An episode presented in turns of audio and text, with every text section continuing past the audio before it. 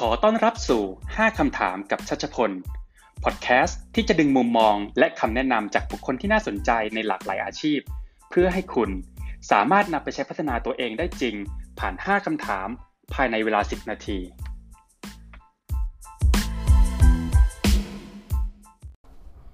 สวัสดีครับ ผมชัดชัชพลสำหรับแขกรับเชิญในวันนี้คือคุณธรรมรุจาธรรมสโรธหรือคุณแนทคุณแนทเกิดและโตที่กรุงเทพมหานคร เริ่มเขียนบทกวีตั้งแต่ชั้นประถมศึกษา ได้เรียนฉันทลักษ์กวีนิพนธ์ภาษาอังกฤษช่วงที่ไปศึกษาแลกเปลี่ยนที่สหรัฐอเมริกา และเริ่มเขียนบทกวีภาษาอังกฤษควบคู่ไปด้วยตั้งแต่นั้นเป็นต้นมา เมื่อจบการศึกษาระดับมัธยมปลายที่โรงเรียนเตรียมอุดมศึกษา ก็ได้เข้าศึกษาต่อที่มหาวิทยาลัยธรรมศาสตร์ ก่อนตัดสินใจย้ายไปศึกษาปริญญาตรีที่มหาวิทยาลัยศิลปะลอนดอนประเทศอังกฤษ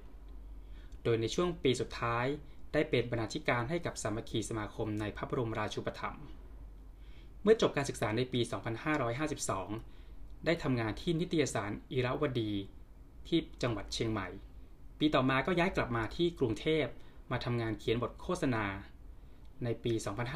2554 คุณแนทเริ่มนำผลงานกวีนิพนธ์มาเรียบเรียงและแต่งใหม่เพื่อรวมเล่ม ไม่นานก็เริ่มมาศึกษาบริบทและฉันทลักษณ์ของผลงานจากหลากหลายวัฒนธรรม และแต่งบทกวีสม่ำเสมอจนถึงปัจจุบัน ในปี 2555 คุณแนทได้ก่อตั้งบริษัทสื่อสังเคราะห์แสงจำกัด เพื่อผลิตสื่อภาพยนตร์เพื่อพัฒนาสังคม ปัจจุบัน คุณแนทจบการศึกษาปริญญาโท ด้านการผลิตภาพยนตร์และโทรทัศน์ จากมหาวิทยาลัยบอนมัดประเทศอังกฤษ และยังคงประกอบอาชีพผลิตสื่อเรื่อยมา ผมได้รู้จักคุณแนทและได้ติดตามผลงานมาทาง Facebook มาหลายปีนะครับ ซึ่งผลงานเล่มล่าสุด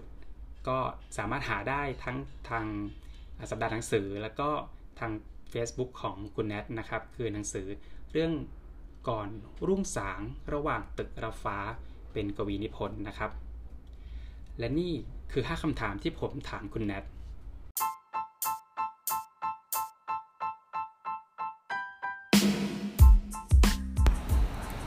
ากได้คำแนะนำในการใช้ภาษาไทยให้สละสลวย มีคำคลังคำเยอะๆต้องทำยังไงครับ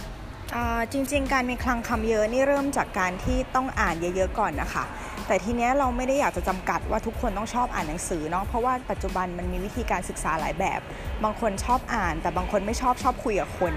ทีเนี้ยเราจะเป็นคนที่ชอบคุยกับคนที่เขาใช้ภาษาสวยอยู่แล้ว อย่างเช่นโทรไปหาครูภาษาไทย คนชอบลืมว่าครูภาษาไทยจริงๆแล้วเป็น dictionary หรือพจนานุกรมเล่มใหญ่มาก เราจะสนิทกับครูภาษาไทยช่วงมปลายกับประถมเนี่ยค่ะ ก็โทรไปหาครูแล้วครูสวัสดีค่ะ แล้วคำพูดจะได้คำสวยๆอย่างเช่น ครูเล่าว่าชีวิตครูเป็นยังไงตอนเกษียณแล้ว ช่วงนี้ครูไปไปท่องเที่ยวลูกครูใช้เงินจากการปลดเกษียณ ไปดูพิพิธภัณฑ์นั่นนี่คือภาษาเขาจะสวยอะค่ะ แล้วมันจะมีคำอย่างเช่นคำว่าจริตจรวยนะอยู่ดีโผล่มา มันก็แปลกดีมันก็จะได้คำใหม่ แต่ถ้าเกิดว่าเป็นคนที่อยากให้ฐานศัพท์ขยายขึ้นไปอีกอะค่ะ อ่านหนังสือให้หลากหลาย แล้วก็หลายหลายยุคหลายสมัยอย่างเราอะช่วงที่แล้วที่เราเริ่มเขียนหนังสืออะค่ะ เราอ่านหนังสือบทกวีปัจจุบันด้วยอย่างซีไรเล่มล่าสุดของคุณพลังเพียงพิรุณแล้วเราก็กลับไปอ่านเจ้าฟ้ากุ้งช่วงอยุธยา มันจะมีคำแปลกๆที่เราไม่เห็นเลยอะไรเงี้ยคำว่าสวยสะกดได้รอเรืออย่างเงี้ยแต่อ่านว่าสวยไม่ใช่สลวยอะไรแบบเนี้ยก็จะมีอะไรแปลกๆโผล่มา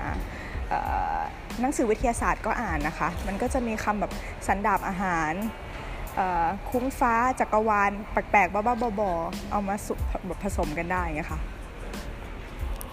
อ่าขอคำแนะนำสำหรับคนที่อยากมีหนังสือของตัวเองเป็นครั้งแรกอะครับอืมมันต้องมีคำถามให้ตัวเองก่อนนะคะว่าชอบเขียนอยากเขียนหรือเขียนไปเพราะอะไร เพราะว่าบางคนเนี่ย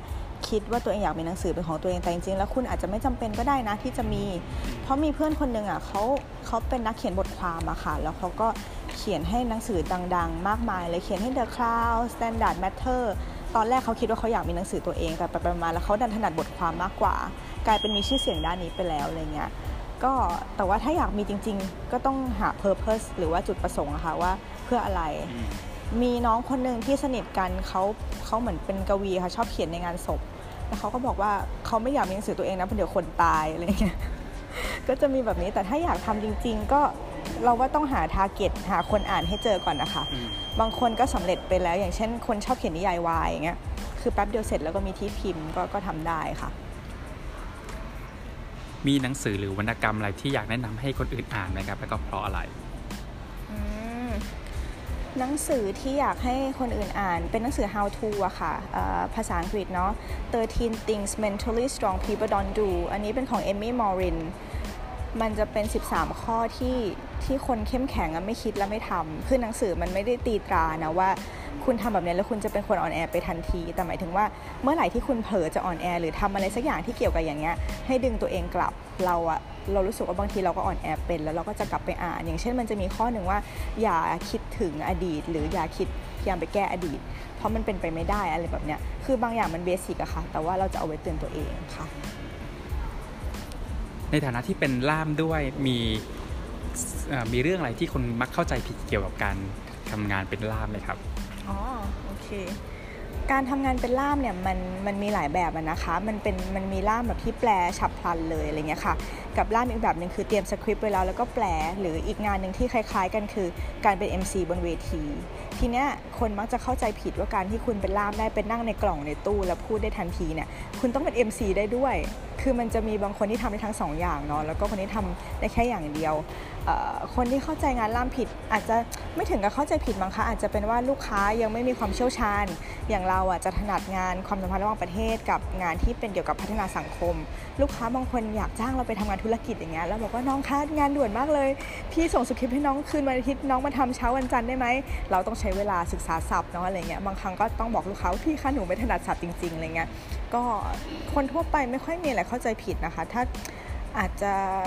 ถ้าจะมีเข้าใจผิดอาจจะเกี่ยวกับคนที่อยากมาทำงานเป็นล่ามมากกว่า คือคิดว่า 1 วันเนี่ยได้ประมาณ 7,000ถึง12,000มันเป็นงานเยอะและง่าย แต่ว่างานล่ามเนี่ยถ้าจะเชี่ยวชาญจริงต้องศึกษาสคริปต์เป็นสัปดาห์เหมือนกันนะคะ ใช้เวลาค่ะมีคำแนะนำอะไรสำหรับคนรุ่นใหม่ที่อยากจะฝากไว้เกี่ยวกับเรื่องของแคริเอร์ไหมครับ อนี้ยากเเกี่ยวกับอาชีพหรอ เรารู้สึกว่าทุกวันนี้มันเศรษฐกิจมันไม่ดีอะค่ะ แล้วก็ทุกคนจะพูดว่าอยากได้งานที่เงินเดือนดี แต่ในความเป็นจริงแล้วมันเราต้องมองว่าเออเงินเดือนดีมันนำมาซึ่งอะไร เพราะบางทีมันไม่ได้นำมาซึ่งความสุข เราอาจจะพูดแล้วเหมือนเรามโนเนาะแต่ว่าองค์ประกอบความสุขมันมีอยู่ไม่กี่อย่างที่จริงอะครอบครัวเรารักเราไหมความสัมพันธ์คนรอบข้างดีไหมเราได้กินอาหารดีไหมหรือนอนหลับดีไหม รู้จักหลายคนมากเลยที่เงินเดือนแบบหลักแสน หรือว่ามีรายได้มากๆอะค่ะ แต่สมดุลชีวิตมันไม่พอดี ก็เลยเหมือนอยากให้ถ้าคนรุ่นใหม่แบบอายุ20 ต้นๆ หรือน้องที่จบมาค่ะมองก่อนว่าสมดุลชีวิตของคุณคืออะไรก่อนแล้ว ถ้าชีวิตสมดุลปุ๊บอะเราแค่สร้างฐานอาชีพจากตรงนั้นจะดีกว่า บางคนที่ทำอาชีพนักแปลนักเขียนเนี่ยค่ะรายได้น้อยมากเดือนละ 20,000 30,000อะไรเงี้ยถือว่าน้อยไหมไม่รู้นะบางคนก็หมื่นนิดๆคือ อาจจะแบบไม่มีเงินเก็บแต่เขาอยู่แบบสมดุลได้ ก็มันมันไม่มีความจำเป็นต้องสุดโต่งค่ะแต่บางคนเขาก็ทำได้นะแบบอาจจะรวยด้วยและสมดุลด้วย แต่เราอยากให้มองว่าสมดุลก่อนดีกว่าอะไรเงี้ยค่ะโอเคเสร็จแล้วเสร็จแล้วเหรอใช้ได้ไหมพี่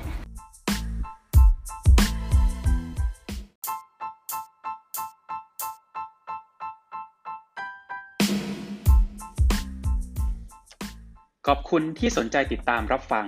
5 คำถามกับชัชพล อย่าลืมว่าคำแนะนำจะไม่มีประโยชน์ ถ้าไม่ได้นำไปลองทำดูสำหรับวันนี้ สวัสดีครับ